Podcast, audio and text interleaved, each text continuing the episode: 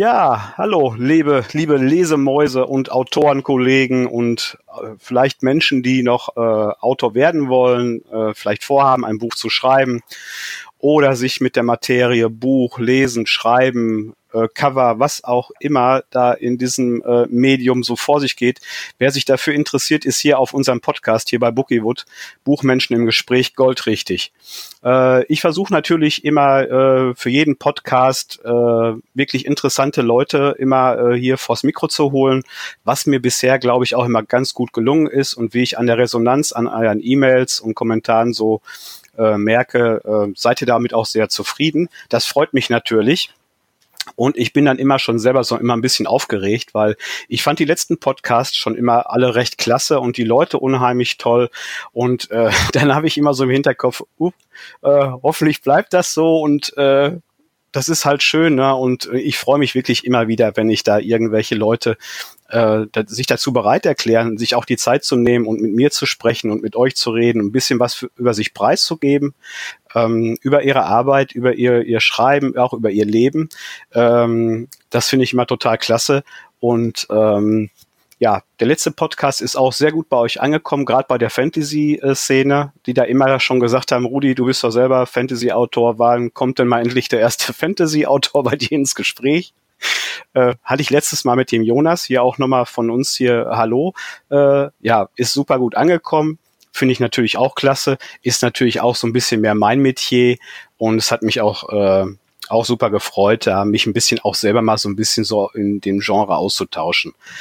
Ja, und wie es der Däubel auch so will oder der Zufall, äh, ist da gerade mit, äh, mit dem Jonas noch ein anderer ganz toller Autor äh, bei mir reingestolpert, über den ich mich total freue. Ich äh, habe den bisher auch überhaupt noch gar nicht so auf dem Radar gehabt. Warum, wieso, weshalb, wird er uns wahrscheinlich gleich selber erklären. Äh, es ist der Lev Marshall, äh, den ich hier jetzt ganz herzlich begrüße. Lev, äh, schön, dass du dir Zeit genommen hast und äh, ja, ein bisschen Rede und Antwort und äh, stehst und mit mir eine kleine Stunde äh, ja ein bisschen erzählen willst von deiner Arbeit. Lev, ich grüße dich. Hallo Rudi, ich grüße dich. Schön hier zu sein. Ja, ja äh, das freut mich auch total. Ähm, ja, Fantasy-Autor habe ich ja eben schon gerade mhm. gesagt. Mhm. Ähm, freut mich natürlich auch wieder total, obwohl ich die anderen Autoren auch immer total klasse finde, aber gerade das Fantasy-Genre interessiert mich natürlich auch. Und ähm, wir haben uns auch so ein bisschen über Writers Online kennengelernt. Mhm. Und ähm, da muss ich sagen, da ist mir auch sofort so irgendwie dein, dein, dein, deine Homepage ins Auge gefallen, das Cover von deinem Buch ins Auge gefallen. Äh, also das war echt so ein bisschen magnetisch und ähm, fand ich ganz klasse. Also bisher, wie gesagt, habe ich dich noch gar nicht so auf dem Schirm gehabt. Ähm, ja, also ich, es würde mich freuen, wenn du vielleicht mal so ein ganz klein wenig über dich erzählst und dich ein bisschen vielleicht vorstellst, so äh, ja, wer du bist und äh, vielleicht auch gleich noch dabei, mh, hm, ja, warum vielleicht gerade das Fantasy-Genre und ähm, ja, was, was, was machst du da genau? Äh, erzähl doch mal so ein bisschen darüber. Ja, genau. Also mein Name ist Lev Marshall, was ähm, ein Pseudonym ist, ja, soweit kann ich gehen. Ähm, Lev hat seine eigene Geschichte und ähm, die kann man auch online nachlesen, also unter levmarshall.com oder ejakulatorium.com. Das sind die beiden Websites, ähm, die du erwähnt hast. Äh, herzlichen Dank für das Lob übrigens. Genau, das Webdesign ist schon ein cooles Thema auch. Eins, wo ich glaube, ja, dass Autoren irgendwie auch mitverantworten sollten, vor allem wenn sie selbst publizieren. Ne? Ähm, du kennst das Thema, du hast ja auch deine Facebook-Seite und deine Webseite und so weiter. Genau, ich interessiere mich sehr für Fantasy, deswegen auch Fantasy-Romane, übrigens auch Science-Fiction, wo ich jetzt dran bin. Also das zweite Buch ähm, wird ein Science-Fiction-Roman werden. Und das erste, mhm. und darüber haben wir uns im Prinzip kennengelernt, ist ja Höllenhund. Das ist ein Fantasy-Roman mit philosophischen Ansätzen, mit ähm, ja, dem, dem Glauben an sich selbst. Ne? Es geht sehr viel um Mut, um Freundschaft, ja, um Sachen, die, die halt unser Leben so ein bisschen ausmachen und wo man philosophisch auch ein bisschen reingehen kann. Das habe ich damit gemacht, was mir unglaublich viel Spaß gemacht hat. Und ja, jetzt auch gut ankommt. Also ich bin auf Leserunden unterwegs natürlich, Lovely Books zum Beispiel. Ne? Ähm, die Amazon-Bewertungen steigen auch. Das ist schön zu sehen und das ist auch cool zu sehen, wie es bei den Lesern ankommt. Vor allem, weil es, ähm, und das habe ich versucht zu tun, ich wollte einfach außergewöhnlich damit sein mit dem Buch. Bisschen mich von der Masse vom Mainstream Fantasy abheben. Was mir, ähm, ja, laut der Feedbacks zumindest gelungen ist, ja. Was, mhm. was ich cool finde, was ich unglaublich cool finde. Ja, also gerade im, im Bereich Fantasy sich da noch abzuheben, beziehungsweise dieses äh, Genre vielleicht ein bisschen neu aufzumischen oder neue Ansätze zu finden, ist ja auch jetzt nicht ganz so einfach. Ähm, ich versuche das natürlich in meiner Richtung. Mhm. Äh, die, äh, letztens mit dem mit dem ähm, äh, Jonas äh, haben wir natürlich auch auch eine, eine Spielart gefunden, ne? diesen diesen ähm, serienhaften, äh, episodenhaften ähm, Power Fantasy. Jetzt sagst du jetzt dieses philosophische. Äh, also wenn ich mir so das Cover ansehe, das Cover hat hat mich so als erstes. Das ist echt so ein Eyecatcher. Ne? Diese diese Comic-Geschichten, die gefallen mir jetzt persönlich recht gut. Ich weiß nicht, ob es überall ankommt. Also ähm, mich hat das nur interessiert, weil äh, es da irgendwie auch schon da verschiedene Sachen kombiniert. Ne? Du hast einmal diese, diesen comichaften Stil da auf der auf dem auf dem Cover so abgebildet, mhm. dann aber wiederum auch äh, da kam dieses Lateinische drin vor, wo ich erstmal so gedacht habe, hm, Jakulatorium, was soll mir das sagen? Ich sag das gar nicht. Jetzt bin ich auch, äh, also mir ist es da in der Schule nicht über den Weg gelaufen, das Lateinische, aber sowas kann man natürlich äh, unheimlich gut nachgoogeln. Und ähm, ich weiß es nicht. Das hat irgendwas ja mit ähm, Stoßgebet zu tun. Habe ich das richtig übersetzt oder ist das eine Fehlinterpretation von mir? Korrekt übersetzt, absolut korrekt.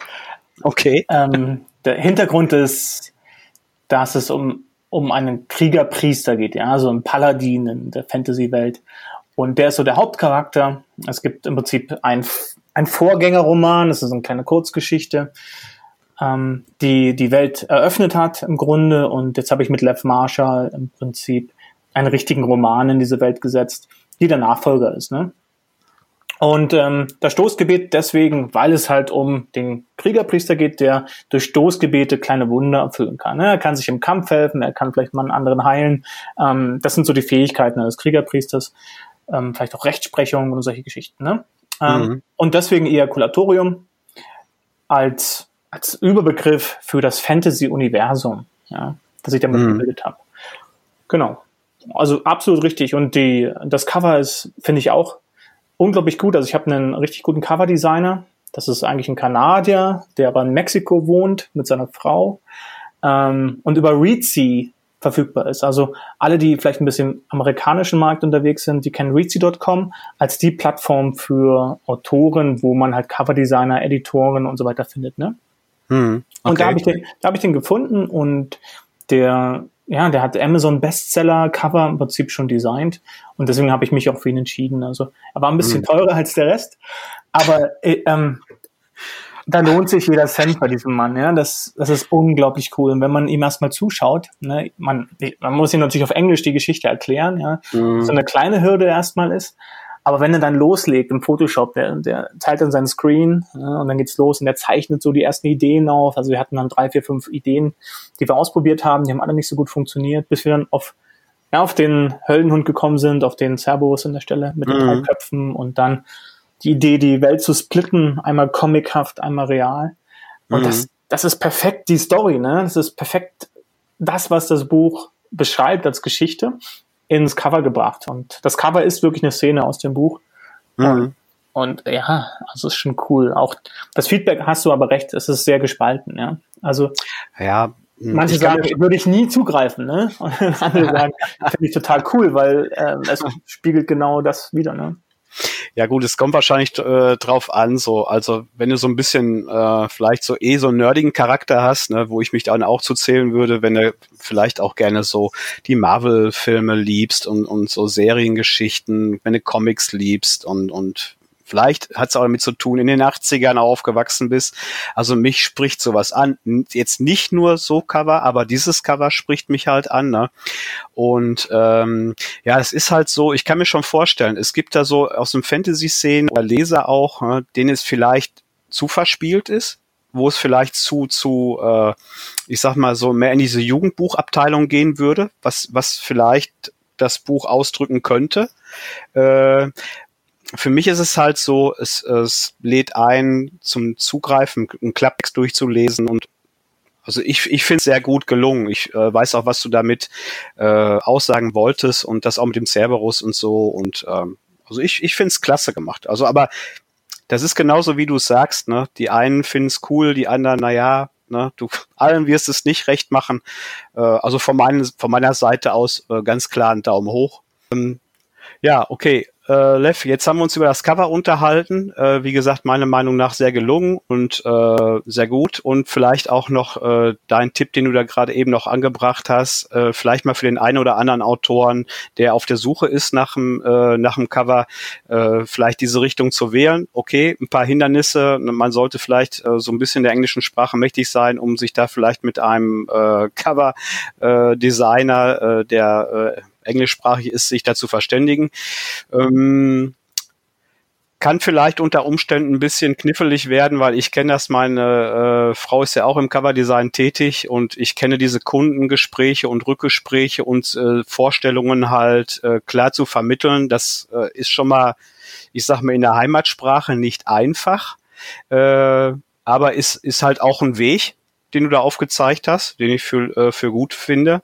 Und ähm, ja, du hast es halt auch angesprochen, ohne jetzt da auf direkte Zahlen zu gehen, ähm, ist natürlich auch so, wenn man hochwertige Cover äh, von, ich glaube, der ist sogar Illustrator, ist der, ne? Der illustriert auch selber. Ja, gut, das ist natürlich auch, äh, das ist dann halt kein Stockfoto, das ist dann halt auch wirklich ein, ähm, ein ganz kreative Geschichte, wo es dann halt wirklich auf, auf äh, eine bestimmte Sache zugeschnitten ist. Das ist natürlich nochmal ein Level höher. Ne? Ähm, ob sich das jeder so erlauben kann, weiß ich nicht, aber man sollte vielleicht wirklich mal schauen, gucken und dann kann man das ja einschätzen. Ich sag mal auf jeden Fall besser. Das haben wir jetzt auch schon ein paar Mal durchgekaut in den letzten Podcast. Also wovon ich gerne abrate oder ähm, das sind so diese diese hausgemachten, mit Paint zusammengeklebten äh, Fotos, da ähm, ja, da tut man sich selber nichts Gutes. Ich glaube, da liegen wir so auf einer Linie, oder? Was, was sagst du dazu, Lev? Absolut nicht. Also ich glaube, es ist auch für den Kunden und für einen selber in der Zukunft, also man schaut dann im Jahr drauf, denke ich einfach und sagt sich, oh, warum habe ich es denn nicht anders gemacht? Mhm. Ne?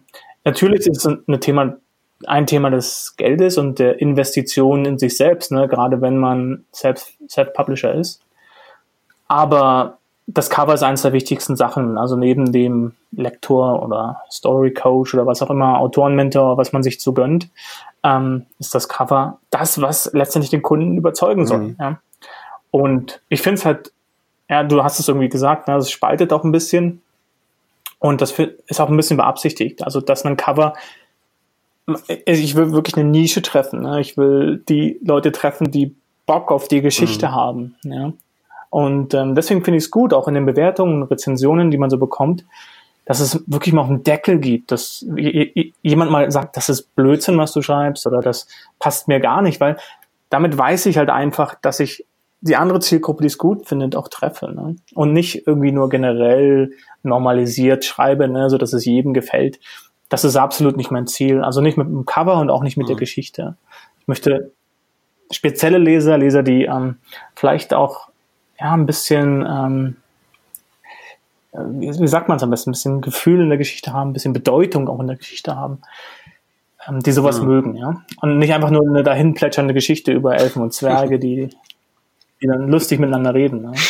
Äh, ja, du hast da natürlich auch einen hohen Anspruch, äh, ich sag mal, an deine Leserschaft. Hast, äh, bist du denn auch so, so, ich sag mal, selbst vom Charakter her, weil äh, das ist ja schon, ich sag mal, ein gewisses, also die meisten, ich sag mal so, die meisten Autoren schreiben ja auch natürlich, ich sag mal, in erster Linie, wenn es gut ist, so für sich, um sich auszudrücken, um das, was sie in sich tragen, mh, hm, zu präsentieren, haben wir auch schon ein paar Mal drüber gesprochen, so dieses Gefühle transportieren, gewisse Gefühle äh, auslösen, ähm, sich mitzuteilen. Und äh, da ist natürlich, ich sag mal, die meisten Menschen zähle ich mich sogar auch so zu, ist man immer froh, wenn, wenn man das erreicht. Am besten natürlich in positiver Gestalt, ne? dass, dass, dass man sagt, das hat mir gefallen, das hat mich berührt. Äh, bei dir ist es ja so ein ganz klein bisschen anders angelegt, so höre ich so halt daraus. Ne? Du bist gar nicht so der, äh, ich sage immer so, es gibt ja diese Katzen und Menschen, äh, Katzen und Hunde Typen, ne? So äh, du weißt, was ich vielleicht meine. Ne? Es, äh, so, es gibt ja die, die Katzen, die machen so, wo sie Bock drauf haben, ne? Und, und die Hunde, die, die haben dich auch lieb, wenn du, wenn du die mal fünf Stunden irgendwo alleine lässt und dann machst du die Tür auf und die wählen immer noch. Die Katze dreht sich den Rücken zu und sagt, leg mich am Arsch. Ne? Und dann gibt's halt Menschen, ich bin zum Beispiel, ich, ich liebe das, wenn die Hunde mit wedelnd auf mich zukommen. Mit Katzen kann ich nicht so viel. Und du bist mir eher so ein Katzenmensch. Weißt du? Habe ich das irgendwie richtig aus? Ich weiß das gar nicht. Was rede ich da für ein Quatsch? Ja, das passt auch. Also ich habe zwei Katzen oder wir haben zwei Katzendamen als Ach, Haustiere und ja, ja, genau. Und das passt auch wirklich, was du sagst. Und ja, aber führ mal deine äh, Ja, ich wusste gar nicht mehr, äh, wo ich mich um Kopf und Kragen rede, aber ich habe es ja vielleicht ganz gut getroffen.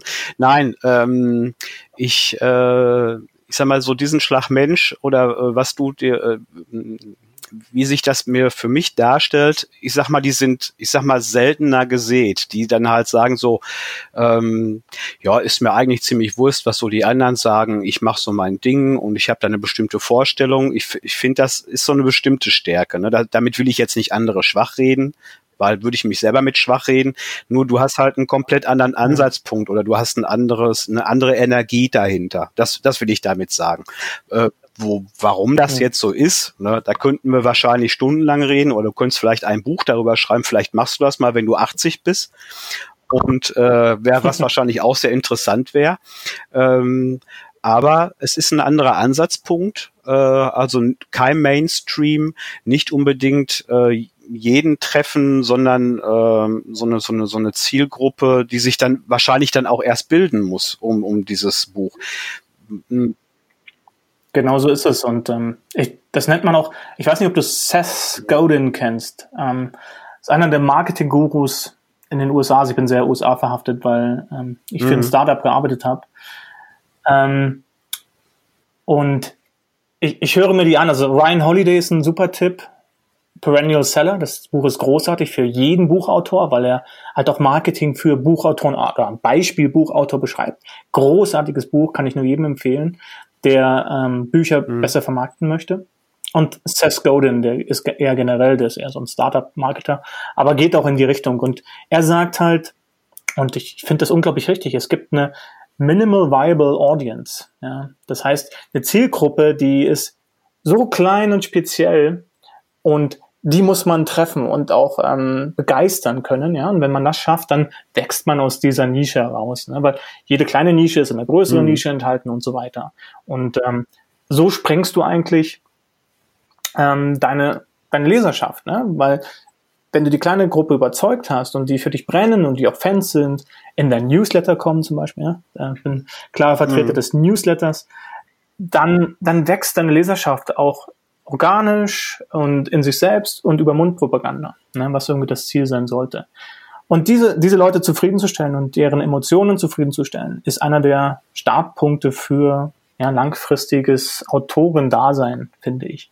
Anstatt zu versuchen, jetzt eine große Masse mhm. von Tag eins zu erreichen, versuche ich den Weg zu gehen, wirklich Leute zu finden, die richtig, richtig darauf abgehen, was ich mache, das wirklich mögen und davon begeistert sind und mehr davon wollen, ja.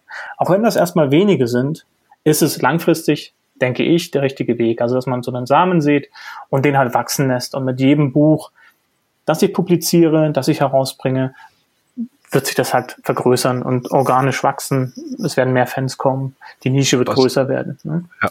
Also ja, ja, da wollte ich nämlich gerade hin. So stellst du erst vor. Was machst du denn, wenn du merkst Stagnation beziehungsweise ja, du bleibst auf dem Level, weil ich nehme mal an, dass du ja auch so, also so hörst du dich wenigstens für mich an, dass du, dass du ein Mensch bist mit klaren äh, Zielvorgaben, du hast bestimmte Sachen im Kopf, wo du hin möchtest.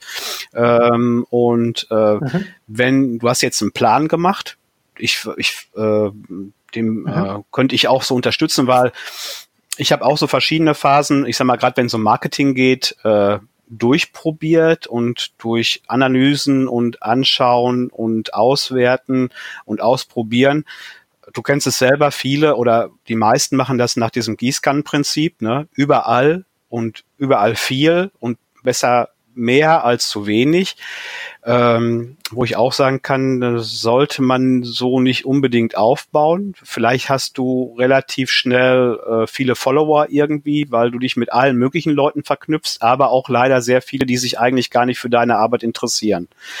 Ähm, und ähm, mhm. da stimme ich dir auch zu. Ne?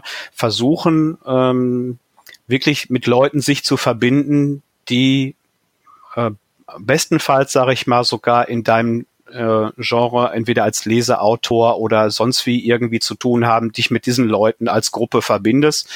Ähm, weil da ist dieses Interesse nach deiner Arbeit natürlich auch viel, viel größer und, und ähm, dann, wenn du gut bist, wird das auch weitergegeben, gerne an andere Leute und so wächst, wächst diese Geschichte immer mehr. Ne? Das dauert vielleicht gefühlt ein mhm. bisschen länger.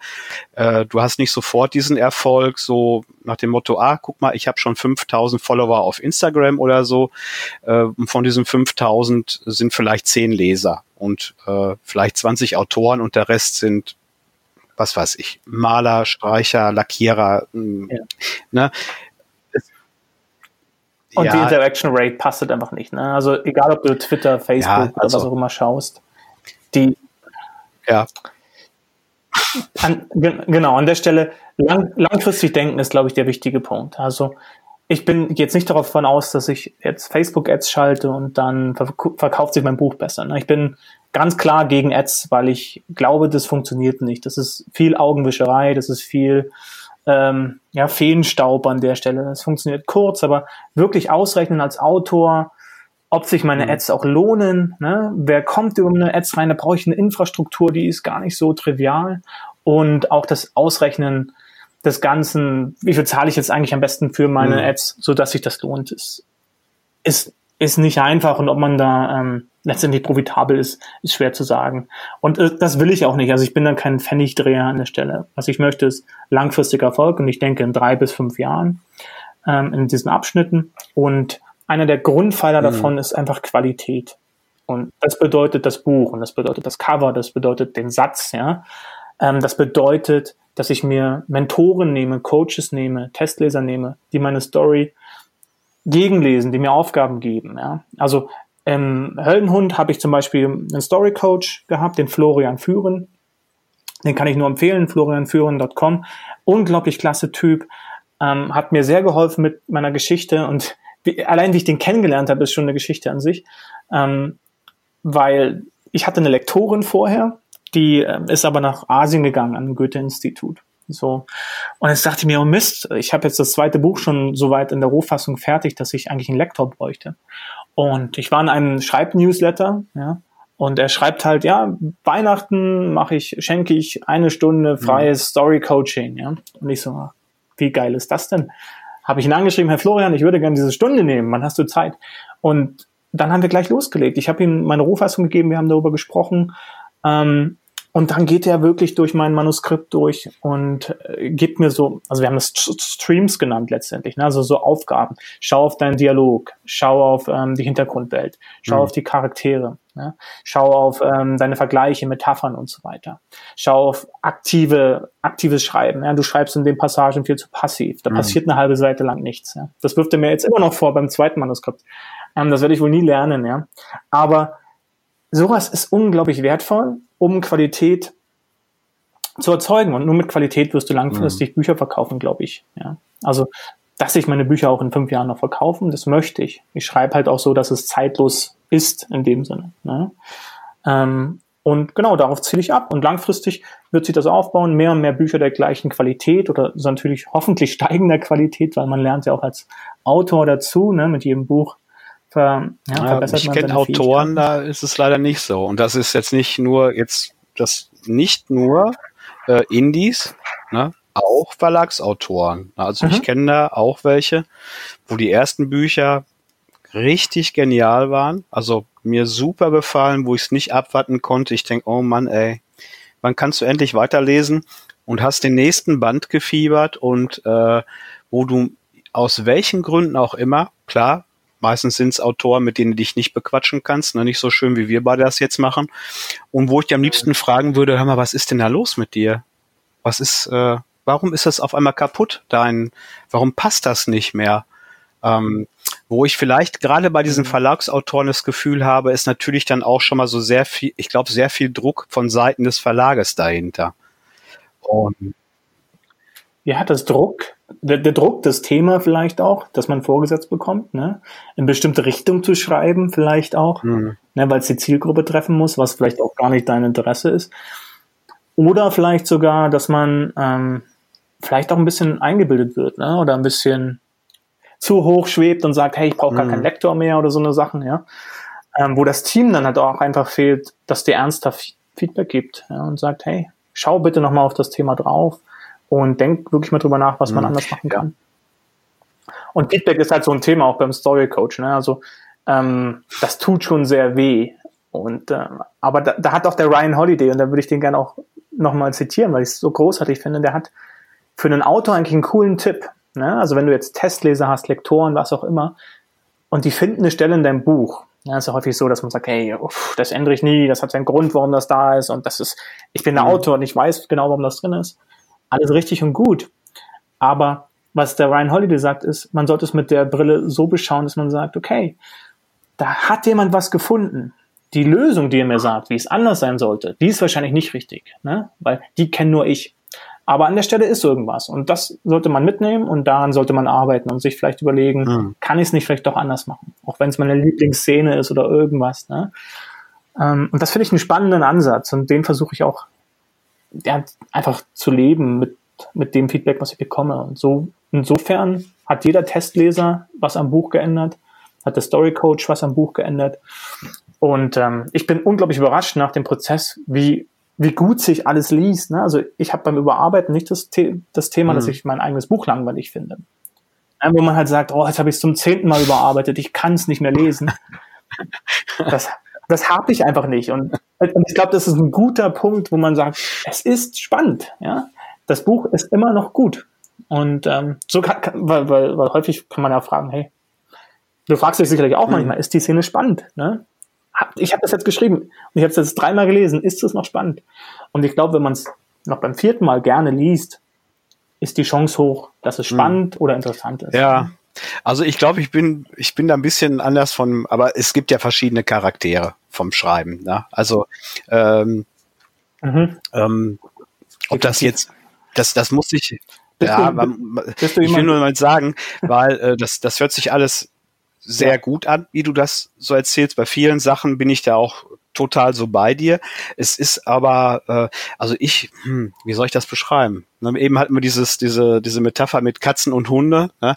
Ähm, und ich bin mhm. jetzt jemand, ich sag mal, ähm, vielleicht bin ich in meinen Büchern oder wenn ich, ich sag mal, in meiner Schreibroutine sehr hm, viel mit Gefühl. Ne? Ich bin, ich, ich sag mal, ich bin sehr ein, ein, ein Gefühl, Gefühlsschreiber äh, aus dem, aus dem, aus also bei dir hört sich's technisiert oder technisch an. Ne? Du achtest viel auf viele Details, was auch total richtig ist. Ne? Du willst ein du willst ein richtiges, so ein Diamant. So, der ist richtig schön geschliffen und äh, du möchtest ein, ein richtig tolles Produkt abliefern.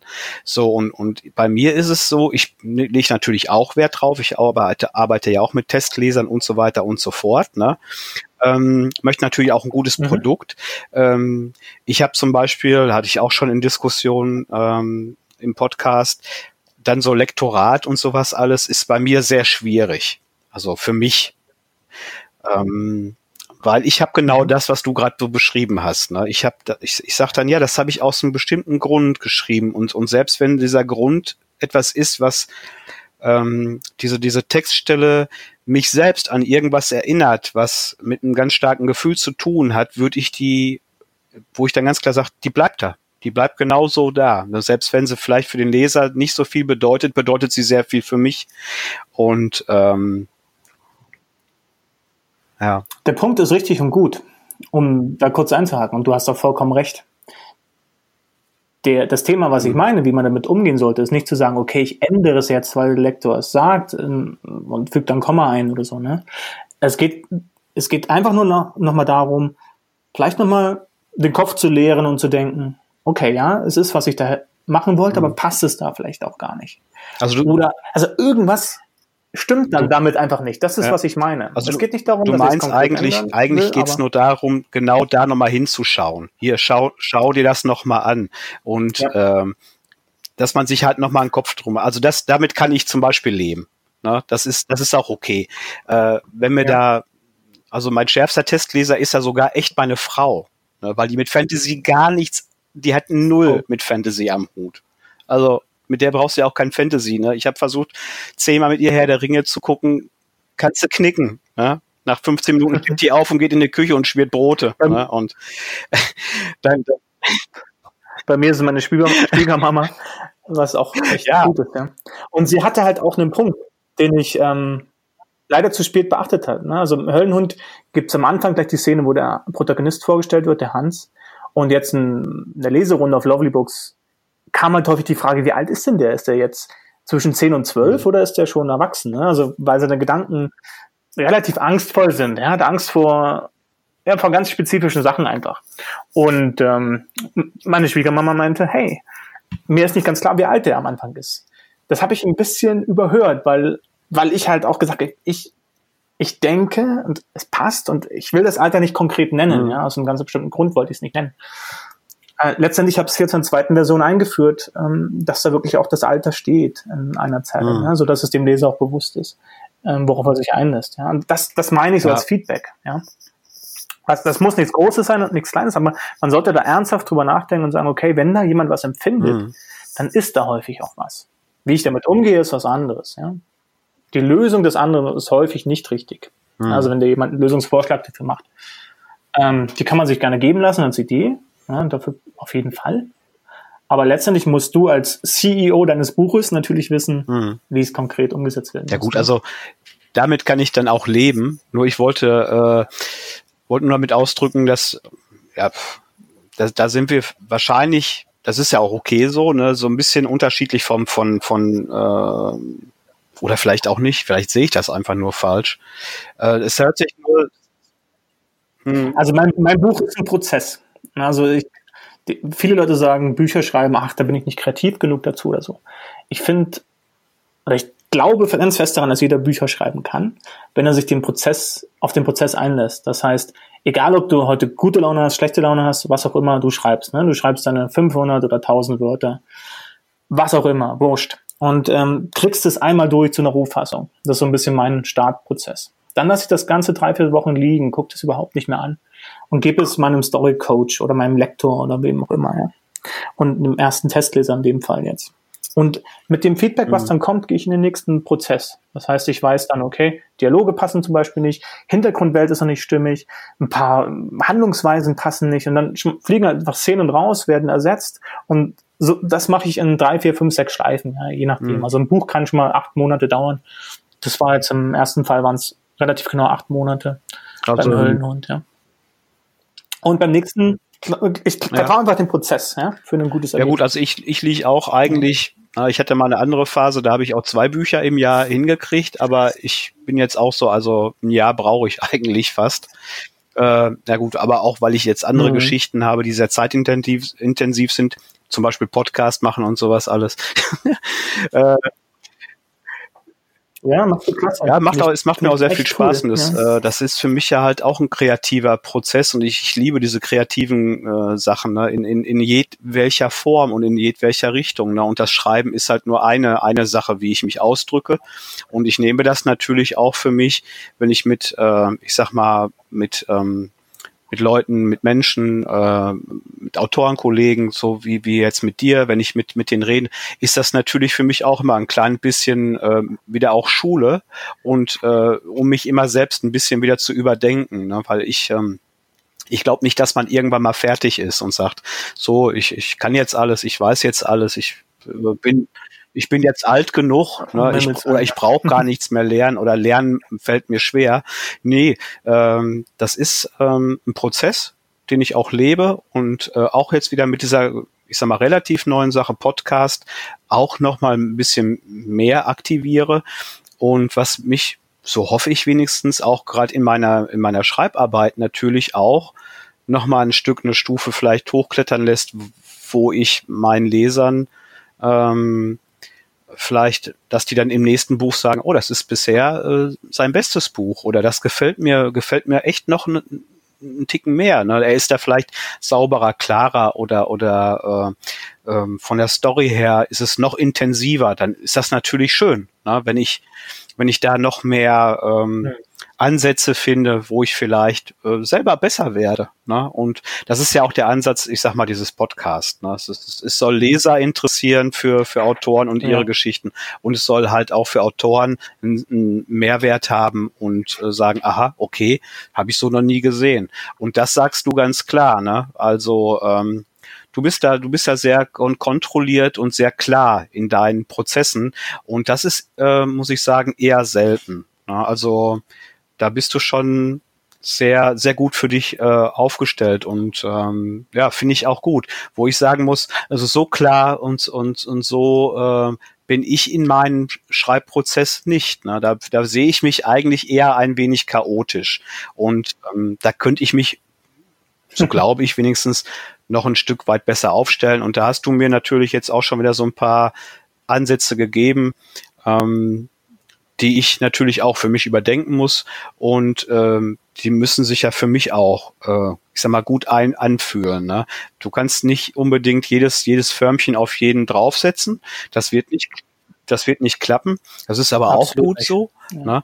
weil äh, alles, was wir hier so bereden und das, was ich auch in den letzten Podcast mit anderen Autoren beredet habe, sind äh, immer nur ähm, es ist wie eigentlich wie ein Lektorat, ne, der immer sagt, ja, guck doch mal hierhin und schau dir das nochmal an. Und aha, so kann man es halt auch machen. Und äh, das ist gut. Also solange man sich das behält, glaube ich, dieses, dieses Zuhören, dieses, dieses ähm, auch auf sich beziehen, überdenken, anschauen, äh, dann, dann hat man schon sehr viel gewonnen. Ne? Hm, ja.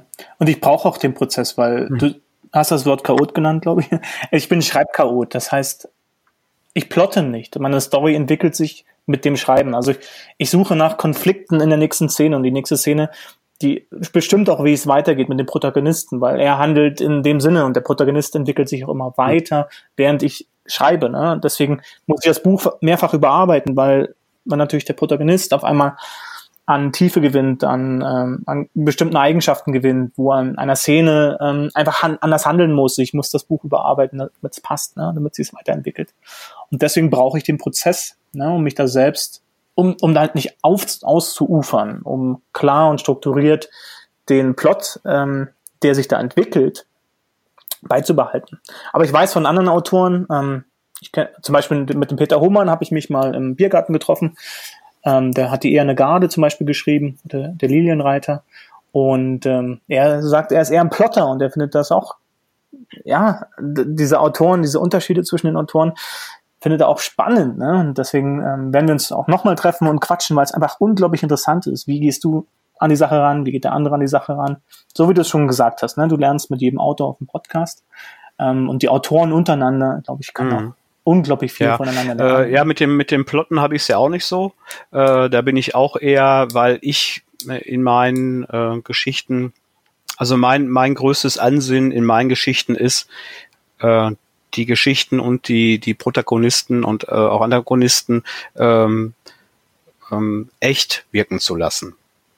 Ähm, das ist mir ganz wichtig. Mhm. Das ist ähm, so, ich glaube, so mit so unter meinen Top 3, warum ich selber Geschichten schreibe, weil das lieb ich auch an, ähm, ob es jetzt geschrieben ist oder auch im Film, ähm, wenn sich Geschichten real anfühlen. Also wo ich wo ich merke, ja, so reden Menschen, so sprechen Menschen, äh, so benehmen sie sich im, im wahren Leben auch. Und äh, das ist ja dieses organische Schreiben, was du ja eigentlich auch machst. Ne? Du hast ein, eine, du hast ja diesen Samen, diese, diese Idee und äh, hast schon mhm. eine, eine so eine krude Vorstellung, wie sich die Geschichte entwickeln soll, wo du ungefähr hin willst, und dann lässt du deine, ne, stellst du deine äh, deine Menschen da auf, wie bei so einem Paper and Pen Spiel, und äh, dann wird der erste Würfel wird gerollt, die ersten Aktionen beginnen. Und dann weißt du, ne, muss er nach rechts gehen, muss er nach links gehen, nimmt er das Auto, nimmt er das Pferd, nimmt, geht er durch die Tür oder springt er durchs Fenster, ne, weil du ja auch jeder deiner, deiner Figuren mhm. haben ja bestimmte Werte, die du dementsprechend einsetzt und die sich vielleicht im Laufe dieses Spiels oder dieses Buchs oder dieses Films verändern. Und ähm, deswegen bin ich auch, äh, also ich bin da auch kein Freund von, von großartigen Plots anzulegen, sondern das entwickelt sich bei mir auch organisch. Also da äh, und da bin ich immer ganz froh, wenn mir dann einer sagt, boah, das ist so, wenn man, wenn man das liest, ist es wie ein Film, der so vom inneren Auge abspielt. Das ist alles, da kann ich mich so gut reinversetzen. Ne? Das ist so für mich immer so, ich sag mal, mein, eine größte Belohnung, wenn mir das einer sagt, ne? dass er das in meinen Büchern wiederfindet. Und ähm, da muss ich halt, bei mir ist es halt so, vielleicht ist es bei dir anders, ähm, wenn ich es, ich sag mal, zu oft überlese und zu oft, also anfange zu schleifen, ähm, kann es unter Umständen äh, zu einem Bruch kommen, ähm, dass es, dass es zu glatt wird. Weißt du, was ich meine? Ähm, und das, das, das Problem habe ich zum mhm. Beispiel dann ähm, bei meiner Frau als Ersttestleserin, wenn die das dann durchliest, ne, ich gucke sie dann so an und gucke dann so in ihr Gesicht mit ihren Regungen und denk, boah, die mhm. verzieht keine Miene, ne? Die, äh, die müsste sich doch schon fünfmal, weil bei mir kommt ja halt auch der Humor nicht zu kurz, die müsste sich doch schon echt so fünfmal kaputt gelacht haben, eigentlich, wo sie da ist, oder, ne? Oder mal so eine, so eine Träne aus dem Augenwinkel, weil ich finde find das da unheimlich traurig, die Stelle. Und sie klappt das dann so zu und sagt, mhm, mhm, mhm. ja, aber das verstehe ich nicht, ne? Und dann erkläre ich ihr das. Und wie gesagt, das ist dann so, aber jetzt ist es das auch schwer, weil sie halt jetzt nicht dieses Fantasy-Genre ist nicht so ihr Ding, ne? Und ähm, dann versuche ich ihr das zu erklären, dieses Gefühl, und äh, dann sage ich ja, ich sag, äh, das ist halt so, weil das ist Fantasy, das kann ich. Ich, ich kann da halt äh, Welten erschaffen, die es sonst nicht gibt. Und da ist bei ihr, ist dann so Ende. Weißt du, was ich meine? Und deswegen ist es auch ganz wichtig, glaube ich, dass du halt viele Testleser und ich empfehle normalerweise auch nicht unbedingt die Familie. Also das Absolut, nee, genau. Ähm, obwohl meine Schwiegermama wirklich gut ist und auch sich als Testleser ähm, gut entwickelt. Also sie achtet auf die richtigen mhm. Sachen mittlerweile einfach, was unglaublich cool ist. Meine Frau versucht, sie fühlt sich immer ein bisschen schlecht, weil sie es nicht liest, aber ich bin noch nicht böse oder so. Aber ich finde es natürlich cool, wenn sie liest und dann auch, wie du sagst, halt einfach kichert oder lacht an den Stellen oder irgendwas interessant findet. Da ist dann, im, also gerade bei Genre-fremden Lesern ist häufig auch noch eine kleine Erkenntnis drin, finde ich. Ja? Weil denen fällt dann etwas Sachen auf, die, wo du sagst, okay, da kann ich mich vielleicht auch ein bisschen ähm, anders aufstellen als vielleicht der Standard, ne? weil man bedient sich dann vielleicht doch Klischees des Genres, ne? ähm, die man vielleicht mhm. auch ein bisschen strapazieren kann oder anders machen kann, vielleicht. Ja? Ansonsten auf jeden Fall Testleser und ähm, auch gern ähm, schon Rezensionisten oder sowas. Also Leute, die dann wirklich professionell auch Feedback geben können und wollen ähm, bei mir ist es dann auch nochmal der Lektor oder der Story Coach in der Rolle als Story Coach, dass ich wirklich nochmal sage, hey, bitte lies das Buch nochmal mhm. und gib mir Feedback und das ist dann halt auch nochmal bezahlt, ja. Ähm, also das investiere ich auf jeden Fall, weil ich weiß, dass es wichtig ist, mhm. um langfristig halt Qualität zu liefern, ja. Und das ist auch das Ziel. Und zum Schleifen wollte ich nur, nur einen Punkt sagen. Also es ist nicht so, dass ich jetzt hingehe und jedes Wort da auf die Goldwaage lege und jeden Satz perfekt dann Rhythmus und Tempo im, im Gefüge des Absatzes und so weiter. Ähm, darauf achte ich schon, aber das, der Prozess ist, ist eher so gedacht, dass man, ich nenne es ähm, irgendwie expandieren. Also wenn man, wenn du eine Beschreibung hast, die einfach nur zu kurz kommt, die nicht, die statisch ist, ja, dann gehe ich durch den Text zum Beispiel und sage, okay, die muss ich jetzt aufklappen. Ich muss einfach genau beschreiben, was da passiert, anstatt es einfach nur in einem Satz abzuhandeln. Das war's. Also dieses Show-Don't-Tell-Thema ähm, an der Stelle. Und das, das ist bei mir häufig halt einfach ein Punkt, wo ich sehe, da kann ich sehr viel ähm, Emotionen in das Buch auch bringen, sehr viel klarer machen, wo ich hin möchte. Ne? Nach, nach solchen Sachen suche ich zum Beispiel. Das ist ein Stream, den ich durchgehe. Oder bei mhm. Dialogen ist es auch, wie echt sind Dialoge, würde jemand sowas sagen? Oder Gedankengänge. So, denkt so jemand? Ne? Also das fällt mir am häufigsten auch auf, wenn ich andere Autoren lese. Und denke, hä? So denkt doch niemand. Ne? Also wo der Autor sich dann selbst halt, die, also wo der mhm. Autor versucht dem Lehrer, den Leser die Geschichte zu erklären, ja. was ich unbedingt vermeiden möchte. Genau, also das sind so Themen, wo ich schleife. Also es geht jetzt nicht Wort für Wort. Ähm, was, was ja ein super GAU wäre bei fast 500 Seiten, ja. Also dann kannst du nochmal ein Jahr drauflegen. Darum geht's mir jetzt nicht bei einem Roman, das wär, würde ich beim Fachbuch vielleicht eher machen, aber genau, bei einem Roman eher die Stimmung und das ist, was ich möchte. Ich möchte Spannung. Ich möchte, dass der Konflikt in jeder Szene da ist oder in der nächsten Szene aufgelöst wird, dass man so richtig schön durchschwingt. Ne? Also ansteigender Konflikt, Erlösung, mhm. ja, wieder ansteigender Konflikt. Darauf achte ich sehr stark. Ne? Dass, dass das den Leser immer wie, wie auf so einem so eine Sinuskurve auf und ab trägt. Ja, man sagt, ich muss weiterlesen, ich brauche ich brauch das mhm. nächste Kapitel. Ja, deswegen halte ich meine Kapitel auch relativ kurz. Ja, du kannst so umklappen, ja, okay, ja. drei, vier, fünf, sechs, sieben Seiten und dann das nächste. Ja, dann, dann ist das dann ist das wie, wie ein kleiner Zug, der dich, also als würde ja. dich jemand am Seil durchziehen, ja. Nö, nö, das hört sich, also genau. das, das äh, so obwohl es sich anders anhört, ist es doch fast identisch, äh, wie ich, wie ich schreibe oder denke. Also, äh, das ist immer interessant, dass du es halt nur anders ausdrückst.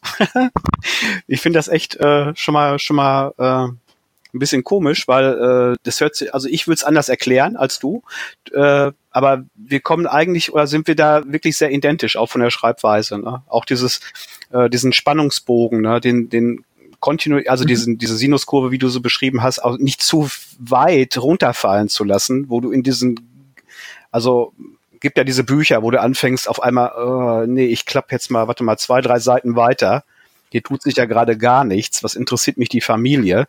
Ähm, mhm. Äh, das, das versuche ich auch. Ne? Also dieses, mhm.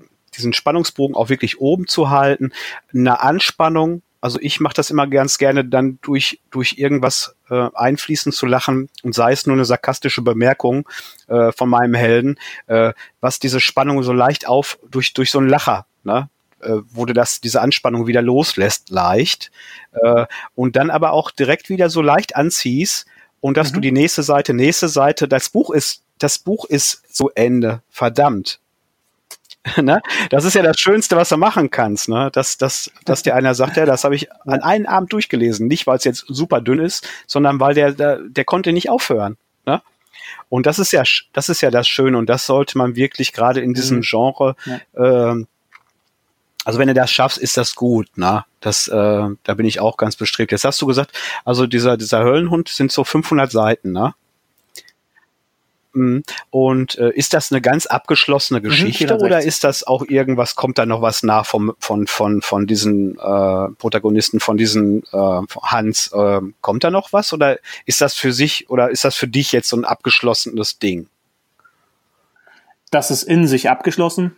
Ähm, das ist natürlich Teil der Welt, der Iacodatorium-Welt. Das heißt, da könnten andere Romane kommen. Aber die Idee des Universums ist wirklich, weil ich viele Leute höre, also denen ich dann erzählt habe, ich schreibe jetzt Bücher. Ähm, sie sagen, hey, das war schon immer mein Traum. Da ich mir, okay, also ich unterstütze dich. Komm, los, lass uns eine Kurzgeschichte machen, lass uns irgendwas veröffentlichen. Ich bau dafür das Universum auf und in, in, dem lässt du deine Geschichte spielen. Egal, jetzt, ob das jetzt Realwelt ist, ein Roman oder Fantasywelt, weil das Ejakulatorium-Universum hat eben zwei Seiten, Realwelt und Fantasywelt. Und da kann man sich komplett ausleben. Ne? Und deswegen habe ich es auch erfunden. Mhm. Ne? Und der Teil ist in sich selbst abgeschlossen. Alles, was da jetzt noch kommt, ist das Hörbuch mhm. dafür. Das ist gerade in Produktion. Okay. Ähm, das ist auch richtig cool. Dann habe ich wieder Jens Wenzel bekommen und ähm, das Lieber Audio Team. Die sind wirklich, wirklich gut und äh, immer für mich da. Das finde ich unglaublich cool. Und genau, da wird das gerade aufgenommen und ja, bald vermarktet und wird dann auf Amazon Audible verfügbar mhm. sein. Was natürlich großartig ist. Und das langfristig auch als Strategie mit hineinzunehmen. Also gerade wenn man auf Amazon publisht, ist natürlich ja. wichtig, oder Amazon hat da ein Auge drauf, ne? Also du wirst höher, höher gerankt einfach, wenn du dein Hörbuch mit dazu hast. Ähm, wenn, wenn das komplette Taschenbuch, E-Book, ja, Hörbuch, das gehört schon mit zur Strategie dazu. Und deswegen auch da auf Qualität einfach achten, ein, ein gutes Hörbuch abliefern. Ähm, ja, gibt, gibt vielleicht Stimmen, die sagen, nimm es doch selber auf. Oh, schwer, schwer, schwer, schwer. Und nicht nur schwer, unmöglich, das gut zu tun. Ähm, da braucht man Profis und die Profis gibt es. Und genau, daran investiere ich dann halt. Also ich sehe mich da wirklich auch als kleines mhm. Unternehmen, muss ich sagen, wo ich das Geld halt auch in mich investiere. Also ich, ich würde mich nie Hobbyautor nennen, weil ich glaube, das würde mich im Kopf limitieren einfach, ja, die Ergebnisse zu erzielen, die Leser zu erzielen, die ich will. Genau, und du hattest vorhin nach einer Grenze gefragt. Ähm, Und da glaube ich auch an die 10.000 Leser. Ja. Ähm, ich denke, also habe ich jetzt schon öfter gehört, auch im Zuge von Ryan Holiday, um den nochmal zu nennen. 10.000 Leser scheint so die Grenze zu sein, ab wo dann Mundpropaganda greift, mhm. ne? wo dann Buch sich wirklich selbst langfristig auch vermarktet. Und dahin zu kommen, ist ein wichtiger Punkt, denke ich. Und da bin ich mir auch nicht zu schade, wirklich Bücher zu verschenken oder die Gratisaktion auf Amazon mitzunehmen. Einfach um so viel wie möglich Leser erstmal zu erreichen. Also ich denke im ersten Jahr nicht an Profit, an gar keiner Stelle, weil das aus meiner Sicht, ähm, aus Unternehmenssicht vielleicht auch gesagt, einfach nicht, ähm, gerade beim ersten Werk sehr unwahrscheinlich mhm. ist. Ja? Natürlich gibt es diese Beispiele, aber ich glaube, mit einer langfristigen Strategie na, kann man sich immer noch überraschen lassen. Mal schauen, wie es in einem Jahr aussieht. Das Buch ist ja erst im ähm, Anfang Juli rausgekommen. Deswegen kanntest du mich vielleicht auch noch nicht. Nee, ähm, das noch nicht. Aber das ist so die, das ist so die Idee. 10.000 Leser. 10.000 Leser. Ja, ich glaube, wir hatten gerade. Ja, wir haben heute, liebe Hörer, ab und zu ein bisschen mit äh, technischen Problemen äh, haben wir ein bisschen zu kämpfen. Äh, ich glaube, das entschuldigt ihr aber, ähm, weil es ist, ist auch Gewitter hier im Anmarsch, hier und da. Und da kann es schon mhm. mal zu, zu, kurzzeitigen Abbrüchen kommen. Ähm, aber ich glaube, äh, 90 Prozent oder 99 Prozent unserer Geschichten kommen klar rüber. Ähm, nur da mal immer kurz äh, eine Stellungnahme zu. Ähm, jetzt, ähm, wo du es gerade gesagt hast, na, auch hier diese, diese kostenlosen Geschichten da auch ruhig mal nutzen, so äh, über Amazon, um ähm, dich da selbst ein bisschen zu pushen oder oder äh, deine Sachen da mal als als ich sag mal noch No-Name ähm, unter die Leser zu bringen, weil das äh, das siehst du oder, oder lese ich ganz oft oder kriege ich auch als Frage, das gibt's ja immer so, so, so einen Zwiespalt. Ich habe das auch am Anfang genutzt und äh, gerade mit meinem ersten Buch, ähm, wo es sehr viele Downloads dann gab, gerade im E-Book-Bereich. Ähm, mhm. Das ist natürlich sehr schön. Ja? Da wird gezogen wie Weltmeister und du freust dich natürlich, weil du denkst, oh, da lesen jetzt ganz, ganz viele.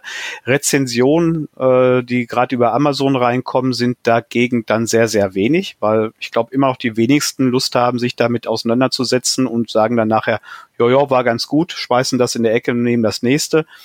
Ähm, ist aber auch nicht so schlimm, weil äh, du bist gelesen und bist irgendwie im Kopf und bist irgendwie da. Nur du hast ja ganz oft gerade so von anderen Autoren, wenn die dann so lesen, ja, wie kannst du denn dein Buch da umsonst anbieten? Oder warum machst du denn da so eine 99 Cent Aktion? Dass das, äh, es ist unredlich, sagen die und verunsichern dadurch andere Autoren, wo ich dann immer denke, du, das sind ganz normale Marketingmaßnahmen. Also es ist doch ganz einfach. Also was bringt dir denn ein unbekannter Autor mit dem tollsten Buch, mit dem höchsten Preis, ja? Ähm, natürlich würde es jemand kaufen, wenn es jemand findet, aber wenn du ja. unbekannt bist, dann findet dich halt niemand. Und der wichtige Punkt ist, und es gibt sogar Beispiele von Millionen, also von Millionen Bestsellern, die sind über, ähm, über die äh, Peer-to-Peer-Plattform verteilt mhm. worden. Kostenfrei. Auf die ganze Welt verteilt. Das hat der Autor mit Absicht mhm. gemacht um diese 10.000 Lesergrenze ja. zu knacken. Und ab dann, ab dann ging's ab, ab dann wurden die Bücher gekauft. Und dafür gibt's viele Beispiele, nennt man halt auch Plattformen. Ja? Letztendlich willst du eine Plattform mhm. dir aufbauen. Und das habe ich ein bisschen im Kopf. Und dafür brauchst du halt, und äh, nochmal, der kostenlose Download soll für mich nicht unbedingt zu einer Rezension führen, sondern dazu, dass der, dass der interessierte Leser in mein mhm. Newsletter kommt. Ja? Da, da möchte ich die hinhaben, weil Jetzt kann ich regelmäßig mit meinen Lesern interagieren. Sie sind daran beteiligt, wie meine Projekte mhm. vorangehen. Ich gebe auch gern mal, ähm, hey, es geht schon in Richtung Philosophie, Lebenstipps, kleine Geschichten einfach, um die Leute zu unterhalten und auch den Namen ähm, im Kopf zu behalten und einfach eine gute Beziehung aufzubauen. Ja? Ähm, das ist mein Ziel. Das möchte ich gerne als Autor. Ja? Also auch an dich. Also mein, ein, eine, ein ein Ziel, was ich habe. Ich rede jeden Tag einmal über mein Newsletter oder über mein Buch und versuche jemanden in den Newsletter mhm. zu bekommen. Das heißt gerne auch an dich. Geh bitte auf lefmarshall.com und ähm, wenn du Bock hast, komm in mein Newsletter, ja. Es gibt sogar das Hörbuch for free, nämlich den, den das Titanenblut, ja, den Vorgänger von dem Höllenhund. Ähm, eine Stunde Hörbuchspaß gibt's for free, wenn du okay. dich da, wenn du dich da einschreibst. Und ähm, genau, meine E-Mails regelmäßig bekommst. Ja? Mhm, mhm, mhm. Äh, Werde ich äh, natürlich sehr gerne gleich machen, obwohl äh, Ja, ich habe jetzt wieder so viele E-Books auf meinen Reader drauf und jetzt letztens hat mich da der äh, äh, da wie soll ich das alles, so viel Lebenszeit, wo kriege ich das nur her? Nein, ich mache das natürlich gerne, äh, weil ich an dir äh, oder wir beide werden da höchstwahrscheinlich auch in Kontakte mhm. bleiben. Mhm. Äh, und ich werde das natürlich auch sehr, äh, sehr gut verfolgen, wie es da so mit dir weitergeht, mit deinen Geschichten weitergeht. Interessiert mich, interessiert mich sehr. Und äh, ich werde mir auf jeden Fall den, den Höllenhund auch demnächst noch zu Gemüte führen und dann wirst du auch von mir dazu Feedback kriegen von meiner Seite. Ähm, einfach weil es mich interessiert und weil ich es mal gerne lesen möchte, weil äh, ich gerade so, ähm, so im Fantasy-Bereich äh, gern mal auch was Neues lese und nicht, nicht mehr angestaubt ist, weil gerade so diese Orks, Elfen und so weiter und so, das ist auch nicht so ganz mein Fall, muss ich sagen. Und da bin ich immer heilfroh, wenn ich mal äh, da frischen Wind äh, erleben darf. Also das, das werde ich auf jeden Fall machen. Ganz klare Geschichte. Und äh, ich glaube, deine Newsletter sind alles andere als uninteressant. Also äh, die haben bestimmt auch für mich selbst äh, da einen hohen Mehrwert. Werde ich auf jeden Fall gleich gerne machen. ähm, Danke, herzlichen Dank. Org, ein Org kommt vor, der ist aber relativ, der ist ungewöhnlich. Kein Problem. Also es ist, ja, es ist ein Ork-Schamane, mehr will ich auch nicht verraten. Aber das, das bietet sehr, sehr viel Möglichkeiten für, für Geschichten erzählen und äh, bestimmte Abläufe und bestimmte Themen, die man behandeln kann, ja.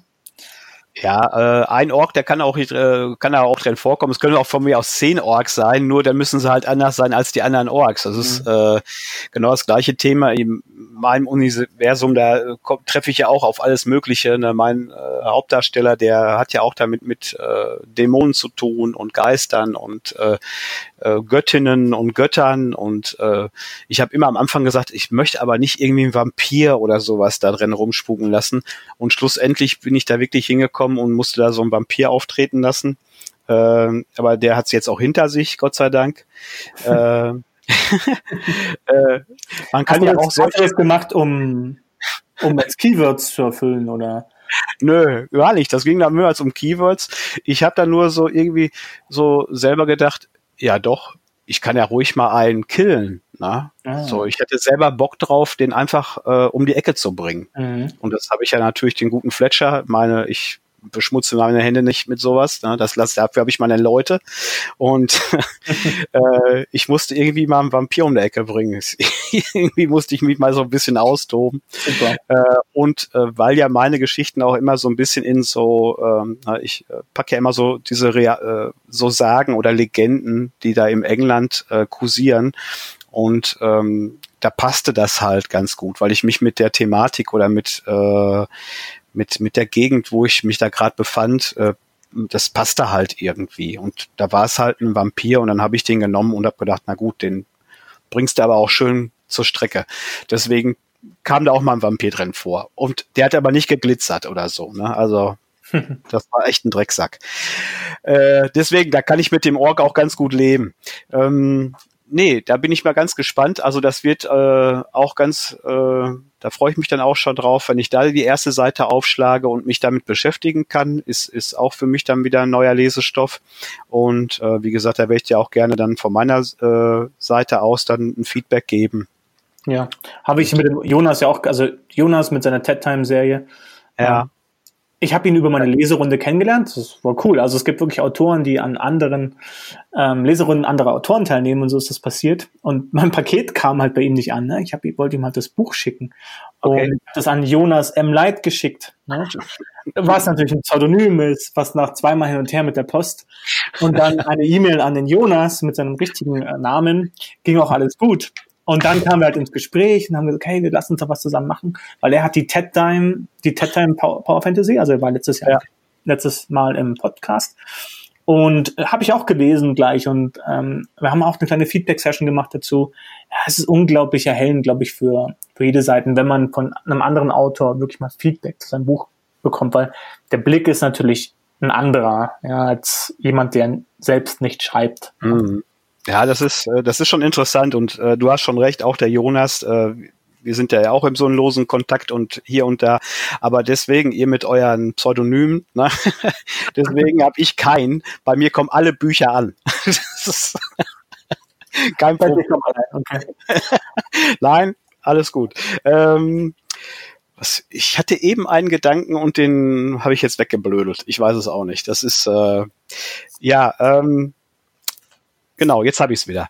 Jetzt hast äh, wir haben ja angefangen und du hast gesagt, das ist jetzt erstmal für dich. Diese Story ist erstmal für dich abgegolten, aber du hast dieses Universum geschaffen, in dem du natürlich dieses und andere Spielarten auftreten lassen kannst. Mhm. Ähm, jetzt äh, kannst du schon irgendwas jetzt verraten oder weißt du jetzt schon das nächste Projekt? Ich glaube, da arbeitest du auch schon dran.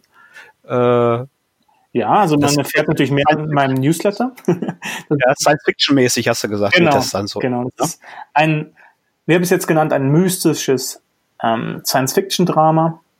Es heißt Holz der Teufel, das ist jetzt so der Arbeitstitel. Und ja, ist unglaublich cool. Witzigerweise ist es entstanden, als ich den Höllenhund geschrieben habe, weil ich habe den Protagonisten, das am Ende so eine Szene, wo er sein ich will nicht zu viel, verraten, aber hat einen eigenen Comicladen an der Stelle und verrät ein neues Comic, was er gezeichnet hat, mit einer Story-Idee. Und die Story-Idee, die kam mir während des Schreibens und dachte, das ist eine coole Story-Idee. Und die habe ich dann jetzt in den nächsten Roman genommen und mhm. einfach angefangen zu schreiben. Also wie du vorhin gesagt hast, diese kleine Idee und äh, diese kleinen ja. Samen, wo es hingehen soll, zwei, drei Protagonisten. Und ja, am Anfang total Kram geschrieben, das meist habe ich schon weggeschmissen. Ähm, aber durch das Schreiben wurde mir immer klarer, was es wird, was es werden soll. Ja? Und letztendlich gibt es jetzt ähm, sogar den, also ich habe jetzt wieder Faust gegen gelesen, ein bisschen, um ein bisschen in Stimmung zu kommen, weil es wird ein bisschen um, um Mephistopheles gehen, der wird eine Rolle spielen. Mhm. Äh, es wird jemand eine Rolle spielen, der vom Charaktertyp, vielleicht kennst du das, die dunkle Triade ist. Ja? Das heißt, jemand, der, äh, also Psychopath im Grunde. Und ähm, genau, also ich, ich achte sehr stark auf zwischenmenschliche Beziehungen an der Stelle. Und das Ganze in einem Cypher-Setting. Das heißt, ähm, wir werden zwei Piloten haben, die die zwei Replikanten steuern, die das Welt Weltall erforschen. Also die Menschheit ist im Prinzip fast untergegangen, das ist so die Idee. Ne? Also wir haben unseren Planeten zerstört, wir haben ein bisschen Technologie noch übrig behalten und die erlaubt uns, mit Replikanten durchs Weltall zu fliegen, um uns Ressourcen zu schicken. Ne? Also nur so überlebt die Erde. Und zwei dieser Replikantenpiloten, um die geht es an der Stelle. Ja. Mhm. Okay, hört sich sehr spannend an und hast natürlich wieder, wie auch wahrscheinlich beim Höllenhund, so aus verschiedenen, äh, also es ist wieder so auch zusammengesetzt ne, aus vielen Bereichen. Äh, also das auch wieder etwas, was man so wahrscheinlich nicht so kennt. Ich hoffe. also hört sich für mich auf jeden Fall so an, ne? Ja. Dieses äh, mystische und äh, natürlich Science Fiction und und ähm, ja, das äh, ich bin jetzt, ich sag mal, ich bin jetzt nicht so der Science Fiction äh, Leser. Meine mhm. Mutter hat mich früher versucht, mit Periroden da irgendwie rumzukriegen. Mhm. Hat nicht so ganz geklappt irgendwie. Und obwohl ich so Star Trek und Star Wars und sowas finde ich schon wieder recht cool, so als mhm. Film. Mhm. Ähm, ja, ich bin gespannt. Ne? Wenn das Setting stimmt und äh, wenn die Story stimmt, äh, klar, ich bin auf jeden halt Fall. Immer, halt immer Abstriche, ne? genauso wie beim Höllenhund, wo viele halt sagen, äh, hätte ich gar nicht unter Fantasy eingeordnet. Das ist natürlich ein Problem für mich. Ne? Ich habe lange überlegt, wo ich den einordne. Was, ja. was bist du? Ja? Und irgendwo muss ich eine Entscheidung treffen. Und die Entscheidung war Fantasy. Und ähnlich wird es jetzt wieder sein. Es ist, es ist sehr, es geht schon sehr es geht schon sehr um Roman, es geht sehr um sehr viel um, auch um Beziehungen und ähm, philosophisches, also Sinn des Lebens. Ähm, in dem Fall wird es eine Art Pakt geben, ne? weil der Teufel ist dabei mhm. ähm, in einem neuen Roman. Und das, das, das nimmt schon einen großen Teil auch der Geschichte ein. Das macht auch, daher hole ich die Spannung. Also ich hole sie jetzt nicht aus dem Sci-Fi und weil ich jetzt neue Technologien äh, vorkommen lasse, die uns mal ja, beherrschen werden. Teil schon, ne? Ich habe ein bisschen was gesehen während meines ähm, Softwarevertriebsjobs in der Vergangenheit, aber das wird jetzt nicht die, der große Anteil an der Stelle sein. Hm. Es ist immer, immer so ein bisschen abwägen, also ein bisschen was fällt runter, ja, es ist einfach so. Und ich will da eine gute Story abliefern, super Hintergrund, dass die Leute ein bisschen zittern und feuchte Hände bekommen und sagen, ah, cool, wie geil, wie geht's weiter, ja. Das, das möchte ich, ja. Aber dir ist es da auch schon immer so wichtig, dass dieses Philosophische und diese, diese Frage, ne, wie geht's mit uns weiter und ist das alles gut, wie wir so, das ist dir, scheint dir immer sehr wichtig zu sein. Ist das auch so bei dir so im, im Real Life, dass du dich da sehr mit beschäftigst, so dieses, wo gehen wir hin, was macht uns aus, ähm, kriege ich das besser hin? Äh, du bist ja auch Familienvater, so wie ich rausgehört habe. Ja. Äh, wie sieht's mit meinen Kindern dann später mal aus? Äh, wie viel Einfluss hat man selbst auf den ich sag mal, doch auf, auf diesen Wandel, der da momentan ist, ne, diese, diese verschiedenen Strömungen, mhm. die sich da aufbauen momentan. Ähm, es scheint dir schon sehr wichtig zu sein, dass das auch, auch da in deine Arbeit reinfließt. Ne? Ja, ne, es macht natürlich auch die Zeiten, in der wir leben. Ja. Ich bin sehr wertorientiert. Also wer ähm, Stephen Covey kennt, den habe ich vor, vor 15 Jahren oder so gelesen, das erste Mal. Und da ging es halt eigentlich los mit Persönlichkeitsentwicklung, so nennt man das heute. Ne? Mhm. Der Stephen Covey, die Seven Habits, das also kann ich eigentlich nur jedem empfehlen, der ein bisschen an sich ähm, arbeiten ist das falsche Wort, aber der sich dafür interessiert, auch wie kann man ähm, ja, mit Werten durchs Leben gehen. Also und dafür interessiere ich mich schon sehr stark. Ähm, und ähm, ja, Genau, also wir leben ja in einer Wert, äh, also in einer Zeit, wo diese Werte einfach wichtig sind, finde ich. Und ähm, Stephen Covey habe ich vor 15 Jahren ungefähr gelesen, die Seven Habits. Und er geht sehr stark darauf ein, dass Menschen Werte benötigen, um ja, also ich habe es eigentlich gelesen, weil ich im Job erfolgreicher werden wollte. Und das hat unglaublich gut funktioniert. Und das überträgt sich dann auch auf dein, dein persönliches Leben einfach. Dass man sieht, welche Rollen habe ich dann im Leben. Ne? Also ich bin der Papa, ich bin Arbeitnehmer, ich bin Sohn, ne, also solche Geschichten, was, worüber man als normalerweise vielleicht gar nicht nachdenkt, ja. Und ähm, dann geht man halt immer einen Schritt weiter für sich selbst und schaut, okay, welche Werte habe ich denn in einzelnen Rollen, ja? Was möchte ich denn erreichen? Was ist dann auch im Leben mein Mission Statement, ja? Also wo möchte ich denn hin?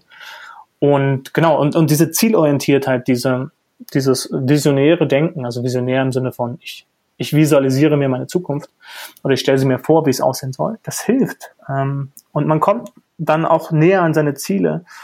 Genau, und, und deswegen ist das auch ein Teil von mir und auch ein Teil in den Büchern. Das ist eigentlich das Einzige, wo ich sage, das ist was, was rausscheint von mir. Ne? Also ich will da niemanden belehren, um Himmels Willen. Ich möchte mhm. spannende Geschichten mit spannenden Konflikten abliefern. Ich möchte aber keinen belehren und darauf achte ich auch. Also ich frage auch jeden Testlehrer, Leser und den und meinen Story Coach, den Florian, ist das jetzt belehrend? Also kommt das oberlehrerhaft drüber? Weil das würde ich sofort löschen. Ja. Aber mein, einige Figuren und einige Konflikte gehen halt in die Richtung, wo man einfach mal eine Frage stellt, wie oder sich der Leser vielleicht hoffentlich fragt, hm, wie würde ich denn reagieren? Wäre ich in der Situation in mir selbst stark genug? Hätte ich irgendeinen eine Säule in mir, die klar macht, für was ich mich entscheide. Ne? Also die einfache Frage wäre natürlich, der Chef sagt dir am Freitagabend, du machst heute mal länger bis 21 Uhr. Ne? Und egal, ob was geplant ist mit der Familie oder nicht, ne, wie reagierst du? Und da sind viele schon überfragt und ähm, würden schwanken. Ne? Und da geht's und da geht's darum, mhm. habe ich klare Werte, dann kann ich klar ja sagen oder ganz klar nein, ja. Aber da einfach entschieden auch zu sein und da auch eine Meinung zu haben. Darum geht es ein bisschen. Ne? Okay, ja, Lev, jetzt äh, haben wir schon gut über eine Stunde geredet. Das, äh, ja, das ging, ging oh, jetzt ja. echt wieder schnell rum. Ich habe gerade mal hingeschaut. Jetzt hat man natürlich auch so ein bisschen technische Probleme zwischendurch. Äh, ich will hoffen, dass wir trotzdem alles aufgenommen haben, weil da waren echt äh, super interessante äh, Sachen bei, die ich, äh, ich muss mir den Podcast selber nochmal anhören, um mir das nochmal alles alles reinzuziehen und, und nochmal zu überdenken, weil da waren wirklich unheimlich viele Infos, die du, die du jetzt auch gegeben hast, die, die da wirklich ähm, es wert sind, nochmal noch mal selber drüber nachzuschauen und, und in sich zu gehen und das war schon, war schon richtig klasse. Dafür danke ich dir auch. Jetzt so mal abschließend meine Frage. Ähm, wo siehst du dich denn selber so? Ich sag mal so in zehn Jahren. Wo ist dann Lev Marshall? Was, wie siehst du dich da? Naja, ich sehe mich dann schon mit meinen zehn Jahren. Wie viel, wie viele Leser habe ich dann? Weiß ich nicht, zwischen 10 und 100.000 Lesern, ähm, 20 Büchern. Ja. Ähm, klar, super Traum. Ja, doch so viel. 20 Bücher? Ja. Schaffst du? In zehn Jahren ist das machbar. Ah, okay. Wenn man dran bleibt. Nein, gen genau. Es ist, es ist ein Prozess und ich glaube, du hast es vorhin ja auch gesagt, man reagiert auf das, was die Umwelt auch macht. Ne? Also ohne eine Reaktion kommt man nicht aus, aber den Plan habe ich schon, da wirklich erfolgreich zu sein, auch mhm. eine, eine Leserschaft aufzubauen und auch interessierte Leser zu haben, die einfach darauf warten, dass das nächste Buch kommt, wie du ja schon hast. Ne? Und das macht mich ein bisschen neidisch auch. Mhm. Ähm, wenn ich das bei dir sehe in, dein, in deiner Facebook-Gruppe, das ist schon spannend ne? auf deiner Facebook-Seite. Und die Leute sagen, hey, wann kommt denn endlich Band 4? Band 4 war es doch. Ne? Ja, ja. Ähm, her damit, her damit, her damit, ja. Und genau das sind die Leser und die will ich halt nicht in der Facebook-Gruppe haben, sondern einfach immer im Newsletter mhm. und wenn ich will, mit ihnen in Kontakt zu treten ja, und sie mir auch da antworten können. Weil so eine Mail ist einfach persönlich, das ist, das fühlt sich näher an mhm. als Facebook. Und Facebook kann mich auch nicht von meinen Abonnenten da wegknasten. Mhm. Ja, das, ist, das ist so ein bisschen das Problem, was ich heute mit Social Media habe. Ja. Und, ähm, es ist halt auch ein echter Zeitfresser und jetzt auch gar nicht mehr zu lange auszuholen, aber ähm, da, also ich, ich, ich wünsche es dir und äh, ich glaube auch, so wie ich dich einschätze und, und, und das, was ich von dir weiß, äh, wirst du da auch, äh, ich sag mal, deinen Weg gehen und du wirst da auch äh, erfolgreich sein. Also das, das sehe ich auch so. Dafür ist das, was du da ähm, hinstellst und was du bringst und was du auch für eine Vision hast und was für eine Energie dahinter steckt, wirst du da ganz klar deinen Weg machen. Ne? Und äh, da bin ich es vielleicht, der äh, den nächster naja, neidisch wäre ich nicht, weil äh, ich, ich gönne es Menschen wirklich. Also wenn jemand erfolgreich ist und ähm, dann ähm, ist bei mir der Neidfaktor ganz weit unten. Also ich, ich kann gönnen können und ähm, ich finde das immer ganz klasse, wenn wenn's, wenn ich das auch so miterleben darf, so wenn ein Autor so so anfängt mhm. und dann so, wenn ich wenn ich so sehe, da ist Potenzial und da ist Qualität hinter und dann nachher kriegt man mit, ja äh, Verlagsvertrag und bla bla bla und dieses und jenes und Leserunden. Ich finde das immer ganz toll und äh, ich finde das unheimlich schön, wenn wenn es jemand so schafft für sich, wenn er so seine, seine Vision hat. Das Einzige, was vielleicht dann traurig ist, das kann ich aber auch ein bisschen verstehen, äh, weil der natürlich dann auch ganz anders eingespannt ist und mit ganz vielen Leuten oder ganz viele Leute bedienen kann, der der Kontakt selber so ein bisschen dann zurückgeht. Ne? Und das, das, das finde ich halt schon mal ein bisschen schade. Das ist mhm. so der einzigste Wermutstropfen, der schon mal da ist, ist für mich aber auch nachvollziehbar. Ich will hoffen, egal wer von uns wie erfolgreich auch wird, äh, dass wir trotzdem immer, äh, auch wenn es nur lose hm. ist, immer im Kontakt bleiben und, und uns immer sagen können, äh, hör mal, das fand ich gut von dir, das fand ich vielleicht nicht so klasse. Auf jeden Fall würde ich mich freuen, äh, wenn wir äh, uns vielleicht mal jetzt äh, in Kürze nochmal zu einer kleinen Geschichte zusammentun äh, könnten. Ne? Diese Shortcuts, die ich auch machen werde, äh, wo es dann auch wirklich nur um das Buch geht und wir mal eine Textpassage mhm. lesen und, und mal kurz und knackig auf das Buch eingehen und gar nicht viel Philosophisches drumherum machen, sondern wirklich nur das Buch vorstellen. Und da würde ich mich freuen, wenn du da schon mal vielleicht ja. sagst, da bin ich mit dabei, das machen wir demnächst. Und ich glaube, da würden sich auch viele äh, Zuhörer von heute drüber freuen und auch demnächst wieder einschalten und mithören. Also herzlichen Dank erstmal, lieber Rudi, ähm, für dein Feedback und für deine Wünsche. Und ich bin auf jeden Fall gern dabei. Ja. Du hast mich. Du hattest, du hattest mich schon beim Hallo, oder? Ja, okay, dann, dann habe ich nicht so viel verkehrt gemacht. Äh, Lev, es hat mir unheimlich viel Freude gemacht, mit dir heute zu sprechen. Ich danke dir, dir für die Zeit, die du dir genommen hast und äh, ja, bedanke mich auch bei unseren Zuhörern heute, dass ihr wieder mit dabei wart. Bleibt uns treu und äh, ja, ich versuche das natürlich in der gleichbleibenden Qualität weiterzuführen. Äh, ich bin schon selber gespannt, welcher Autor demnächst bei mir ist. Aber nochmals herzlichen Dank, Lev. Äh, viel Erfolg für deine zukünftigen Projekte und ich sage Tschüss und bis bald. Tschüss und danke.